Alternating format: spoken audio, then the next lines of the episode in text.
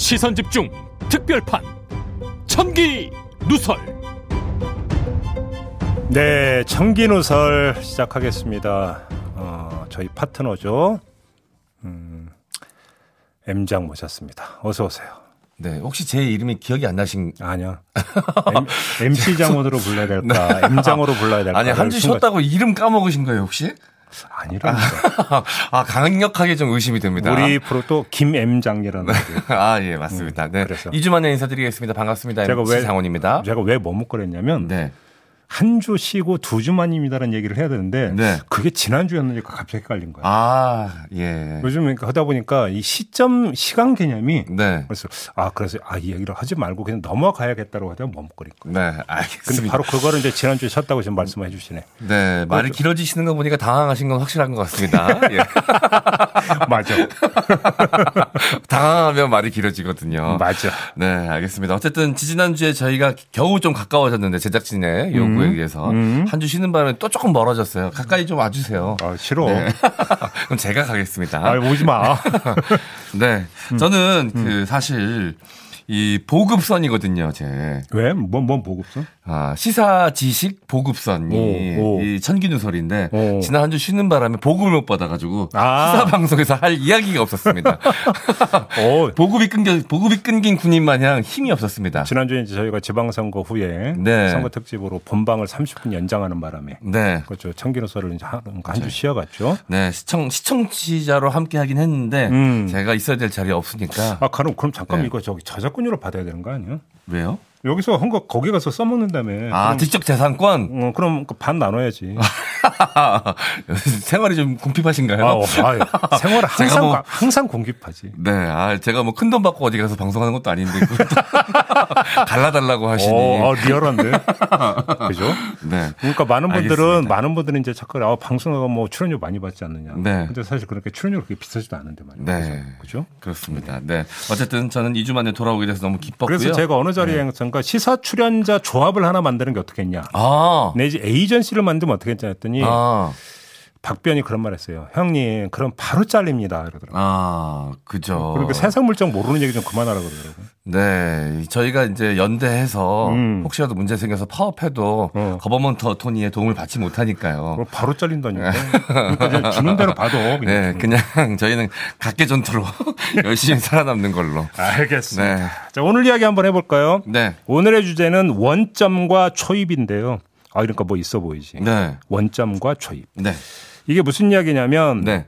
저희가 윤석열 대통령 취임사를 정밀 분석한 적이 있어요. 기억나시죠? 네, 네 기억납니다. 자, 아무튼 취임식 그로부터 이제 한 달이 지난 거 아니겠습니까? 네. 그래서 2부를 시작을 하겠는데요. 그러니까 한 달 전이 원점 아니겠습니까? 네. 그 원점을 살펴보면 윤석열 대통령이 지금 어디에 와 있는지 음. 그 위치를 가늠할 수 있는데 네. 제가 가늠해 본 위치는 초입이더라. 아 초입이요? 그럼 어디에 초입이냐? 그러니까 이게 중요한 거잖아. 보통 뭐 지금 이제 정권 초입이다라고 표현을 하기도 하지만 그런 그런 아니에요. 단순한 의미로 이야기하시는 건 아닐 거 아니에요. 어디에 초입인지는 지금 네. 얘기하면 재미가 없잖아. 네. 그러니까 맨 뒤로. 아이 논리 구조를 따라가다 보면 음. 어디에 초입인지가 네. 이렇게, 나오겠네요. 이렇게 좀 손님 좀 끌고 네. 자, 이야기 좀 시작을 해봅시다. 있습니다. 네. 사례 분석을 하나 해드리겠는데요. 어제 사실은 JB타임즈에 얘기를 했는데 작심하라고 오늘 한 번 다시 얘기하는데 네. 평산마을 시위는 수수방관하면서 네. 화물연대 파업은 단속을 하고 있습니다. 어제만 해도 수십 명이 끌려갔더라고요. 네. 자, 상반된 태도를 보이는 이유가 뭘까요? 음, 그러니까요. 이게 이 평산마을 시위로 인해서 주변 마을 주민분들이 굉장히 큰 고충을 좀 겪고 음. 있는 상황인데 음. 거기는 별다른 조치가 취해지지 않고 있거든요. 음. 정부 차원에서의. 그렇죠. 근데 화물연대 파업은 굉장히 좀 강력하게 단속하는 음. 듯한 음. 어, 행태를 보이고 있습니다. 이거에 대한 윤석열 대통령의 답은 이미 나왔어요. 법대로라는 거잖아요. 법대로. 네. 그렇죠. 법대로. 근데 그럼 이 법대로 논리가 맞느냐는 잠시 미루고 네. 자, 한 달 전 취임사를 다시 끌어내야 되는데요. 네. 이때 윤석열 대통령은 자유를 기본으로 깔고 네. 여기에다가 반지성과 연대를 강조한 바 있잖아요. 네, 저희가 한 달 전에 이걸 정밀 분석하면서 다 했던 얘기예요. 네. 그래서 그걸 다시 한번 그 remind만 시켜드리겠는데 일단 반지성주의를 그 윤석열 대통령이 비판하면서 이렇게 말했는데 잠깐 들어주시죠.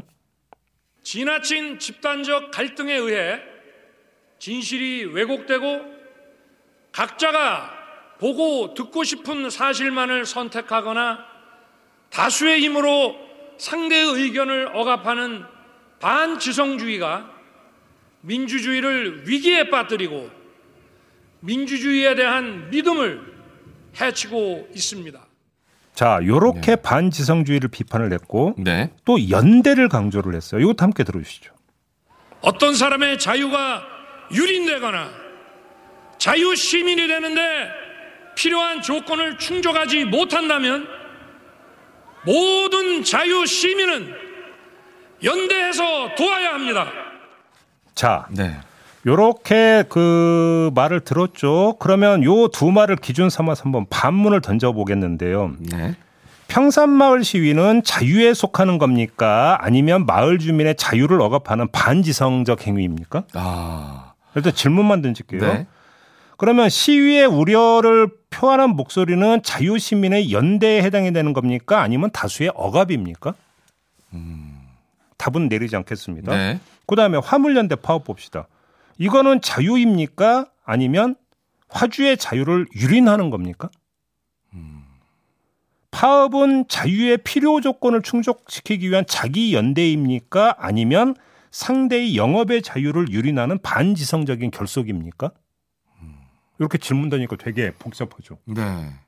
그렇죠. 그러니까 이 자유와 반지성을 판가름하는 기준을 어디에 삼을 것인가? 네. 이거에 대한 의문을 계속 좀 이야기하시는 것 같습니다. 제가 이 질문을 던지는 이유는 뭐 네. 이거에 대해 제가 답을 내리는 게 내리려고 하는 게 아니라요. 네. 상황은 그렇게 간명하지가 않다라는 거예요. 그렇죠. 딱 그 칼로 무자르듯이 되는 게 아니죠. 세상에. 그러면 얼마나 쉽게 네. 뭐 갈등 때리고 할 게 뭐 있어요. 네. 근데 아무리 교과서에서 배운 거서 암기를 하더라도 응용편에 들어가면 헷갈리잖아요. 네. 그잖아. 개념편은 열심히 외워서 되지만 응용은 안 되잖아요. 네.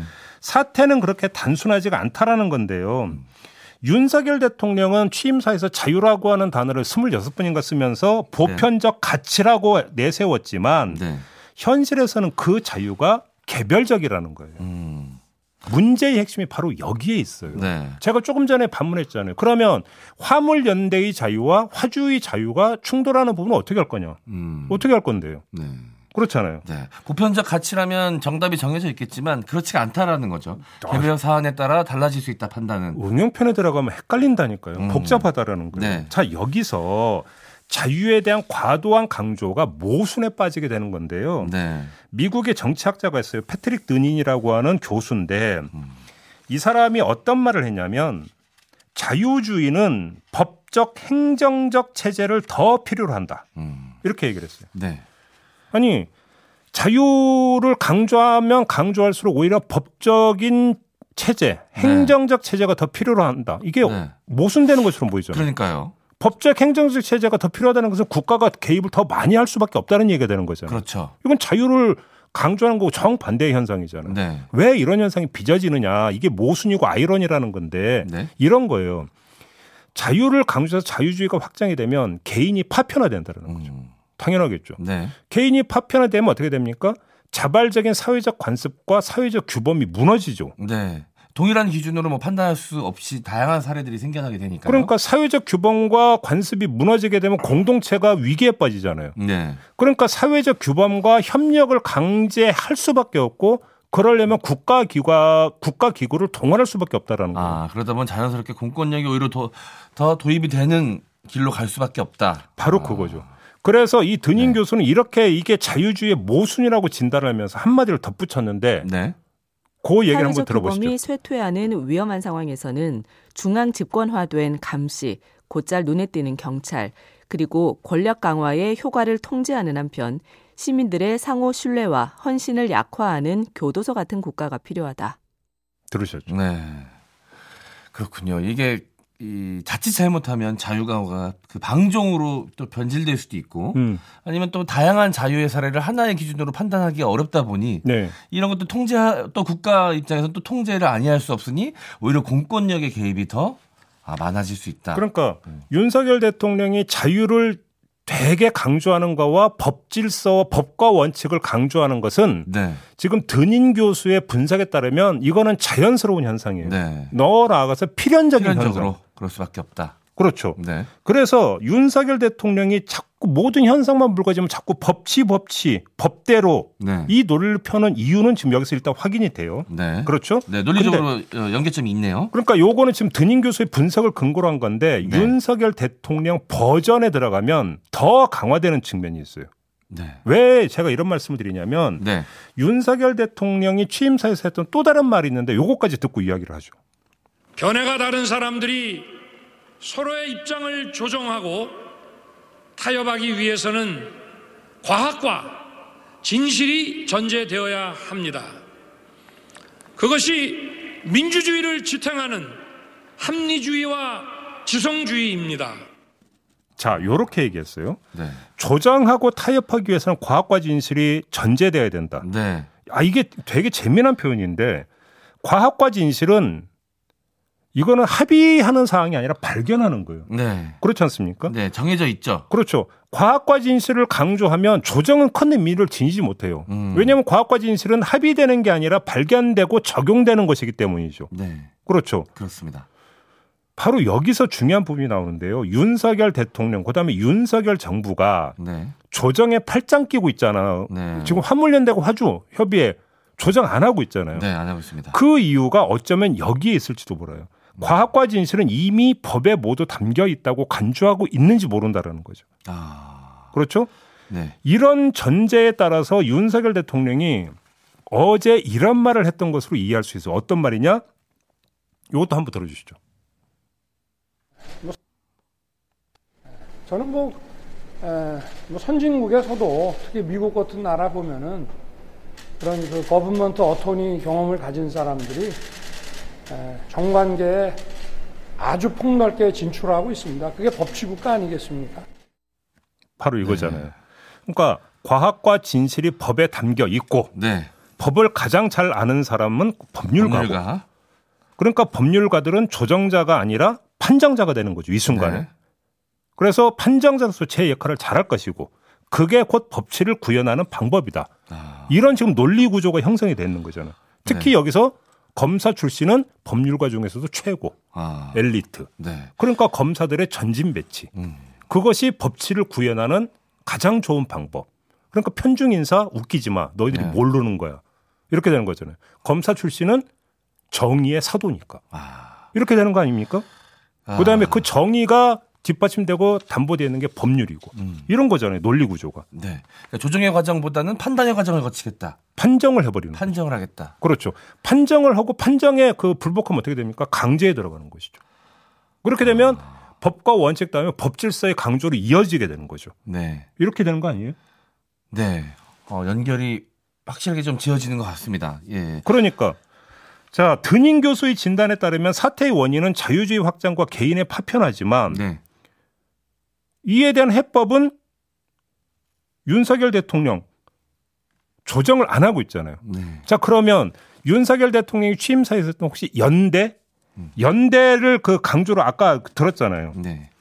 그러면 윤석열 대통령이 취임사에서 강조했던 연대 개념을 연대를 구현하는 주체로서 정부를 한번 설정을 해봅시다. 정부로 설정하면 정부가 연대를 구현하는 방법은 뭐가 되겠어요? 사회적 협력을 이끌어내기 위한 조정과 지원이잖아요. 네.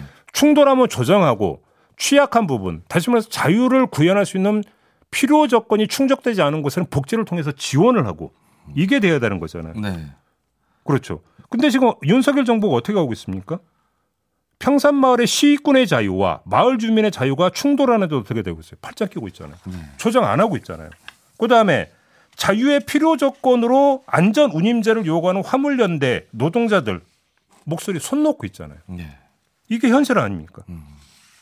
그러니까 윤석열 대통령은 조정과 지원이 아니라 법대로 요쪽으로 지금 발길을 잡은 거예요.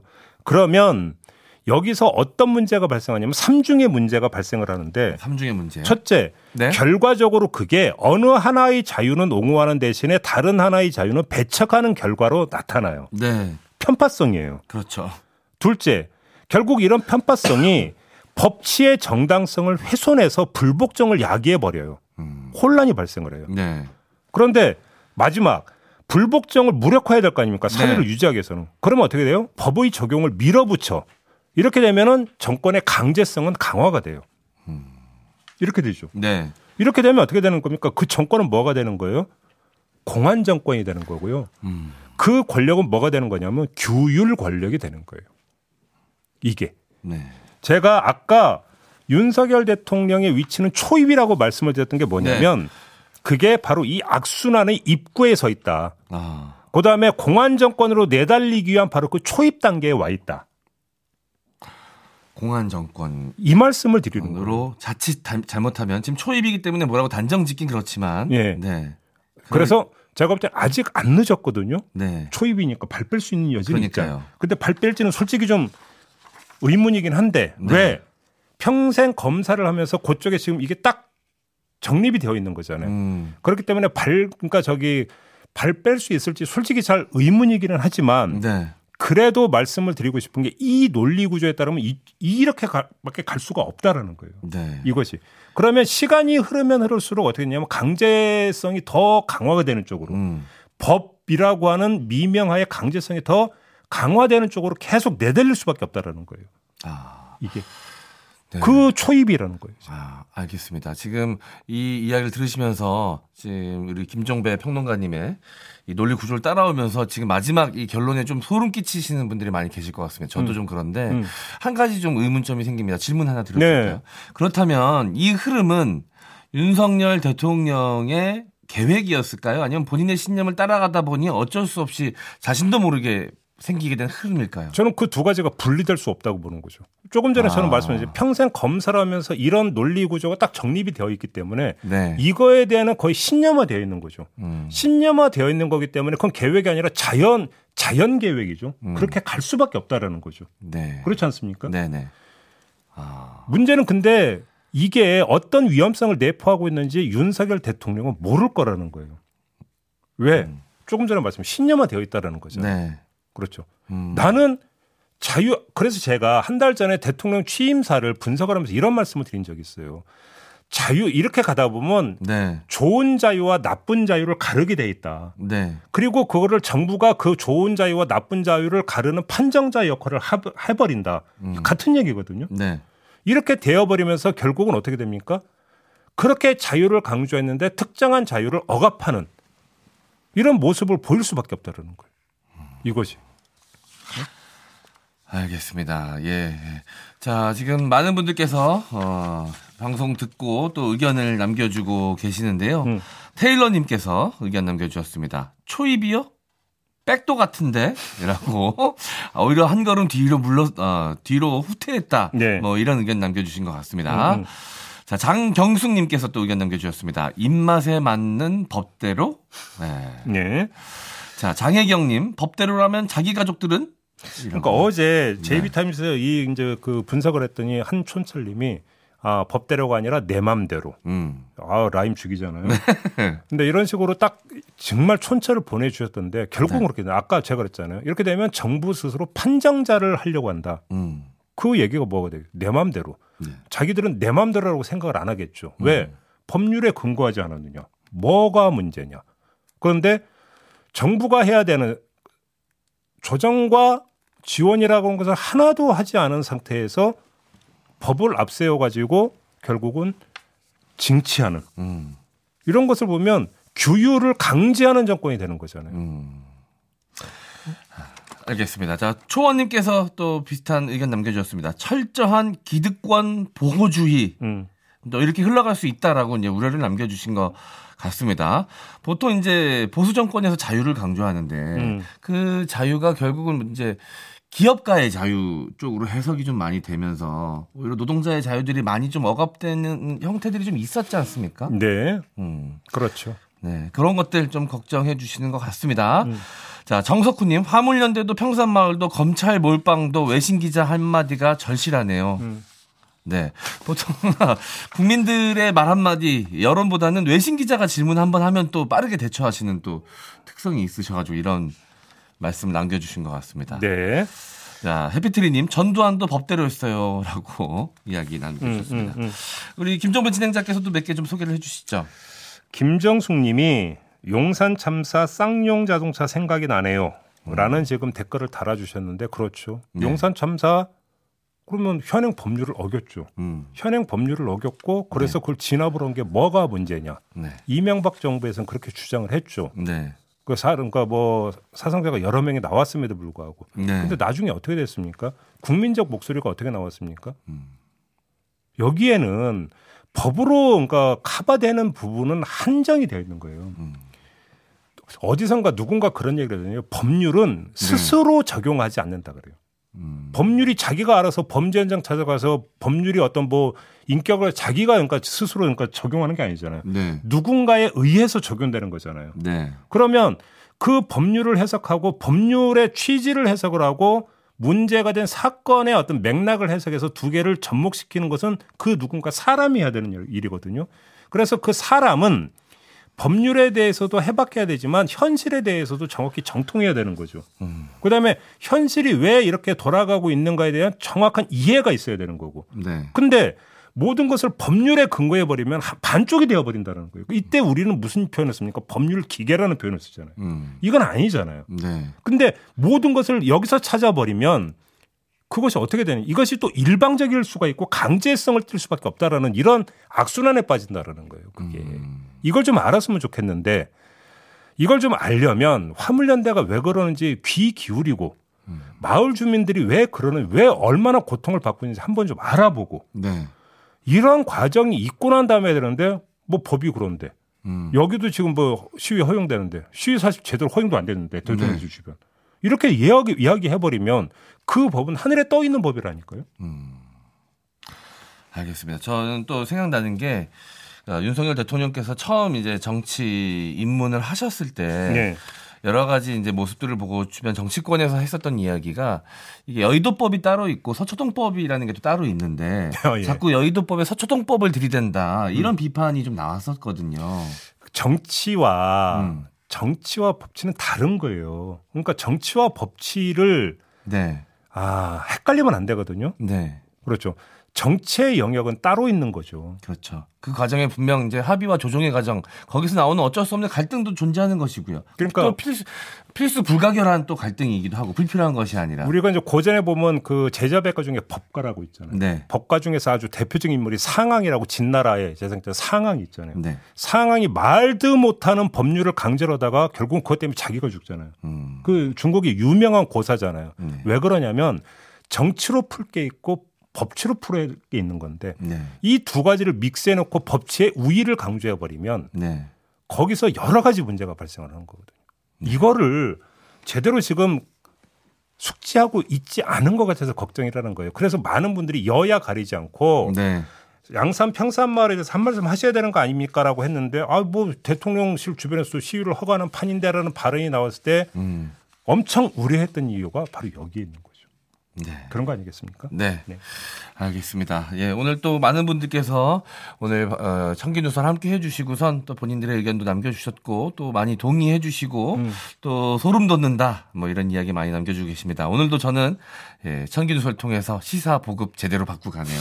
또 바로 가서 전 뒤에서 짤짤이 쇼에서 바로 이 얘기하거든요. 안 어. 그러면 좀 까먹더라고요. 어, 그래서 다시 remind 시키는 복습 차원에서 음. 꼭 한마디씩 합니다. 짤짤쇼 가서. 어, 제가. 그래요? 네. 네. 꼭 출처는 밝혀주시고. 네. 아, 비슷한 사안이 꼭 등장을 하거든요. 어, 어, 어, 네. 네. 알겠습니다. 정말 좀 걱정돼서 좀 드리는 말씀이니까 네. 길을 좀 열었으면 좋겠다는 말씀을 드리면서 네. MC 장원도 여기서 보내드리겠습니다. 수고하셨어요. 감사합니다. 저도 함께 물러가겠습니다. 고맙습니다.